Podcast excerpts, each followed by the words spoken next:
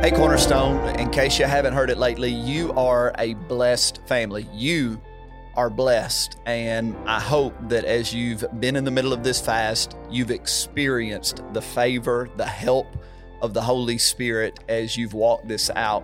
I'm here again with Pastor Heather Wallace, uh, our new worship pastor. And of course, she's new to many of you. She's not new to Michelle and I. We've known her and Cedric and their family for years uh, and have enjoyed working with them and experiencing their ministry, the anointing on their life. Uh, and I'm just really grateful to have them with us.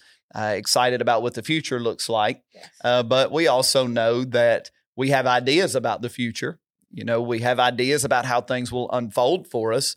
But at right. the same time, most of us, have, you know, you'll you'll live five years and you'll get to the five-year mark and think, well, that didn't quite end up the way I envisioned. But right. oftentimes it's like so much better, right? right? right. And so I thought it would be good uh in this moment with Pastor Heather, because they are living in the middle of transition. They right. uh, just made a massive family decision to follow the voice of God, to be with us at Cornerstone. Um, we're worship pastors at uh, the church she practically grew up in, in Lawrenceburg. Her father mm-hmm. pastored there, uh, and her brother was the pastor. And so just a major life change to come and move to the Nashville area and, right. and all that that entails. And so uh, there was a text that we had talked about before we started recording that I think one of our pastors has already touched on, uh, but I'd love to just talk about it a little more in the context of living and breathing in the middle of a life yeah. change, right? Yes. So, and it's Proverbs uh, three verses five. Okay. Uh, trust in the Lord with all your heart, lean not on your own understanding, in all your ways acknowledge him, and he will direct your paths. Yeah.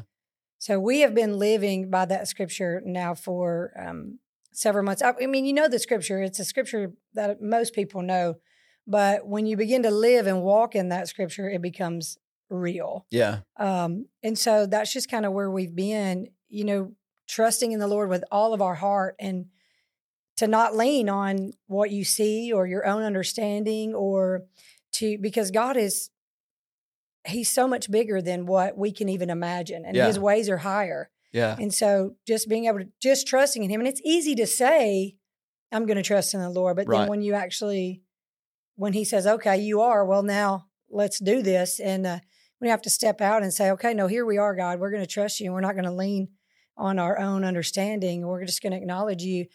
Um, it, it's a it's a big step, but also it's so liberating. Yes. And it, it brings so much hope, and even for the future, it's an excitement. Like, yeah. although there's fears, there's also such an excitement to say, you know, we have we serve such a God that we can literally trust with everything that we have. Yeah, and we don't have to worry about tomorrow. We don't have to worry about three weeks down the road or two months or whatever. We know the Lord is with us. And one thing we've been saying at our house, which may be encouraging to our Cornerstone family, is we've been saying every day, Lord, give us grace for today. Yeah. We don't need grace for tomorrow. Tomorrow's right. not here. Right. Grace for today. Yes. And let us remi- re- let us remember to trust you in everything that we do, and give us the grace to do that. Right.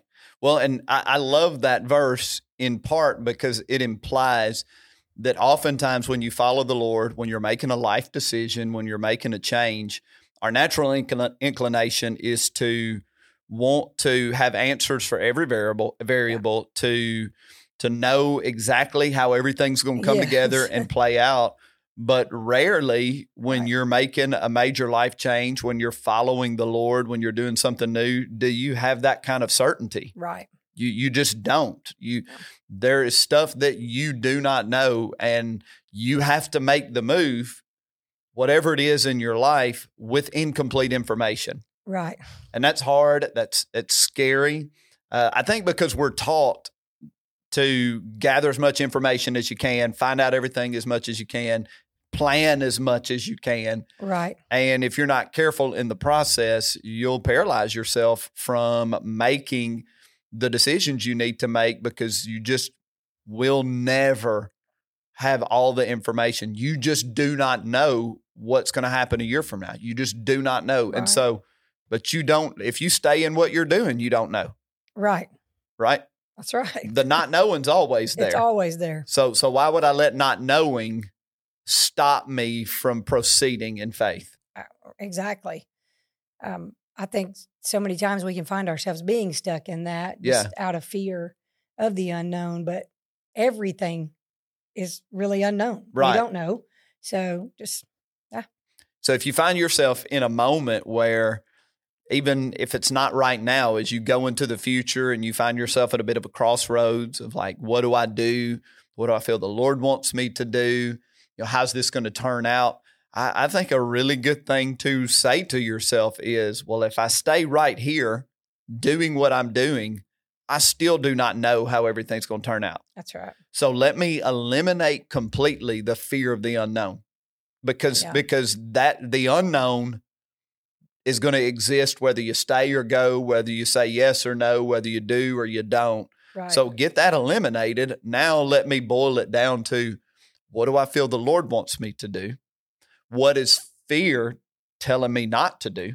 Right. Uh, fear's a liar.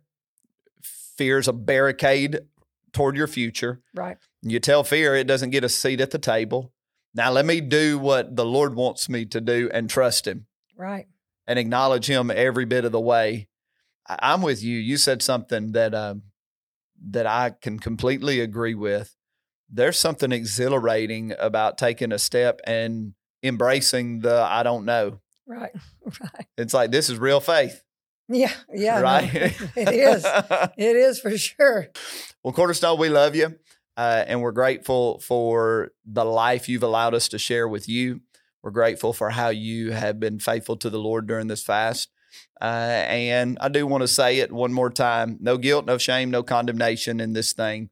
Uh, we're proud of you. If you said in your heart, I'm going to fast, and somewhere along the way, you made some restrictions, some decisions, I, I commend you completely. And uh, can't wait to see what the Lord does in your life and in the life of our church. And we love you, Pastor yes. Heather. Thank you for joining our team, yes. our family. We're happy to be here. Good. I'm I'm glad to hear that.